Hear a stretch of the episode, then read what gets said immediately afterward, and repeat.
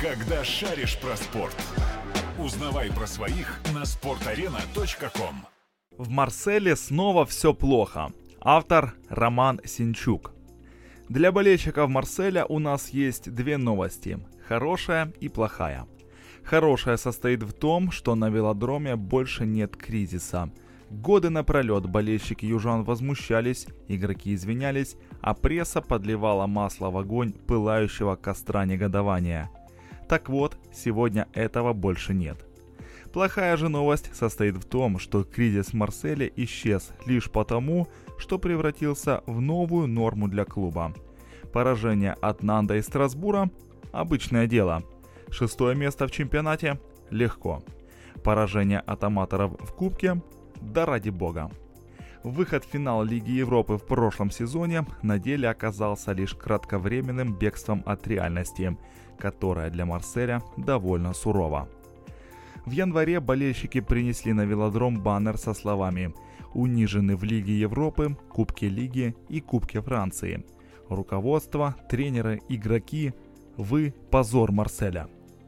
Надо сказать, у фанатов было право на такое заявление – в группе Лиги Европы с Айнтрахтом, Лацио и Аполлоном провансальцы набрали только одно очко. Из Кубка Лиги вылетели от Страсбура, из Кубка Франции вообще от Андрезьо из четвертой лиги. В чемпионате на тот момент у Марселя тоже был полный провал. С октября по февраль команда выиграла только три матча из 18. Увольнение Руди Гарсии казалось неизбежным, но боссы южан так ничего и не предприняли. Все дело в том, что в контракте с тренером прописана неустойка в размере 15 миллионов евро на случай досрочного разрыва контракта. А тратить такие деньги Марсель сегодня не может. Лики пишет, что по итогам минувшего сезона инспекция Федерации футбола Франции обнаружила в бюджете провансальцев дефицит в размере 78 миллионов евро – это намного больше, чем разрешено во Франции. Да и УЕФА тоже наказывает всех, у кого дефицит превышает 30 миллионов. В итоге на клуб были наложены многочисленные ограничения, не позволяющие южанам серьезные траты. Отсюда подписание свободных агентов, продление ветеранов и нечеловеческое терпение к Руди Гарсии, которым тот пользуется не хуже Мичела в 2016 -м. Другой вопрос, что долго так продолжаться не может. Марсель либо закроет дыру, либо его понизят в классе, что будет означать окончательный крах проекта Фрэнка Маккорта. Тот же Лекип утверждает, что в клубе планируют выйти на ноль, продав по окончании сезона Флориана Товена и Моргана Сансона. Этот план имеет сразу два слабых места. Во-первых, продав двух своих самых перспективных игроков – Марсель резко потеряет в качестве атаки. С учетом того, что оборона у провансальцев проходная уже который сезон к ряду, это почти наверняка отбросит южан в середину таблицы, а то и ниже. Второй момент состоит в том, что выручить 30 миллионов за Сансона и 50 за Тавена будет архи сложно. Агент Флориана это прекрасно понимает и уже поссорился со спортивным директором Марселя Андони Субисаретой – Давно не секрет, что Тавен хочет уйти, но с ценником в 50 миллионов он рискует остаться на велодроме едва ли не навсегда. Между тем, Ла Провенс написала, что перед игрой с Нантом, которую Марсель проиграл, Фрэнк Маккорт заходил в раздевалку и буквально угрожал лидерам команды, что не продаст их летом, если они не начнут показывать футбол, достойный истории клуба. Можете представить, какая атмосфера в раздевалке провансальцев после этого. А ведь валить из Марселя собрались не только молодые и перспективные.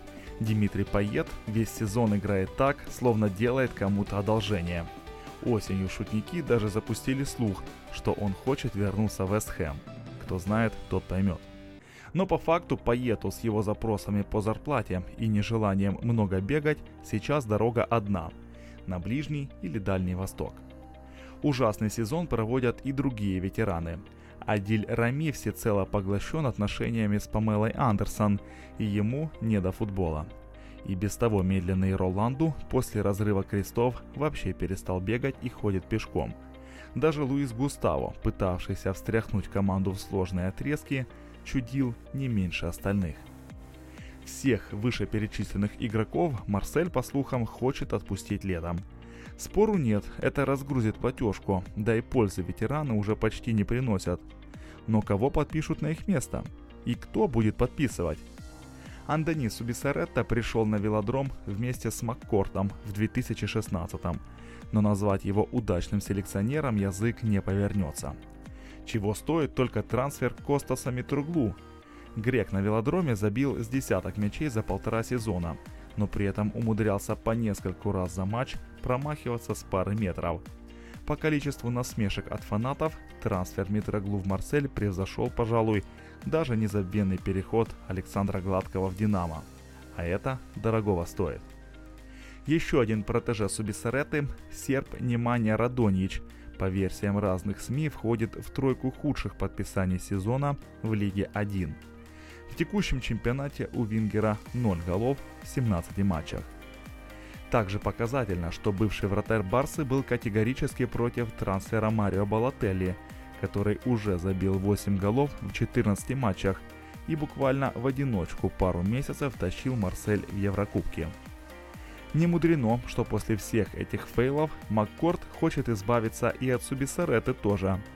Американец уже никому толком не доверяет Марселе, и летом, вероятно, будет собирать новую команду менеджеров.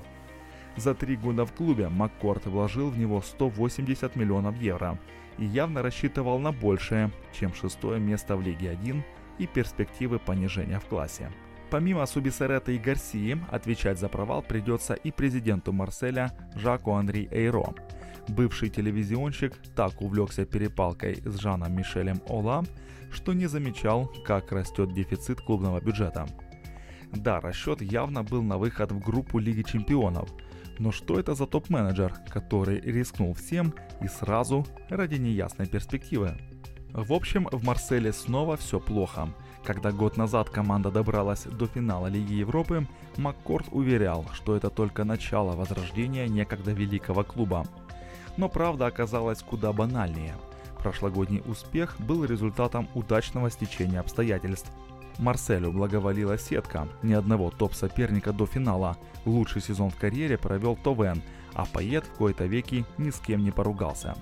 Дважды подряд совпасть такое не могло. И вот стоило удаче отвернуться от команды, как она моментально вернулась туда, откуда и вышла. В свое привычное кризисное состояние. Оно, кстати, длится уже лет 10, и всякий раз СМИ называют нового виновника проблемы. В роли главного злодея успели побывать и вороватый Лабрюн, и мафиози Аниго, и сбежавший Бьелса, и не сбежавший Мичел. Теперь вот пришел черед новой волны антигероев – Увы, Маккорд и его обещанные 200 миллионов ничего на велодроме не изменили. Когда шаришь про спорт, узнавай про своих на sportarena.com.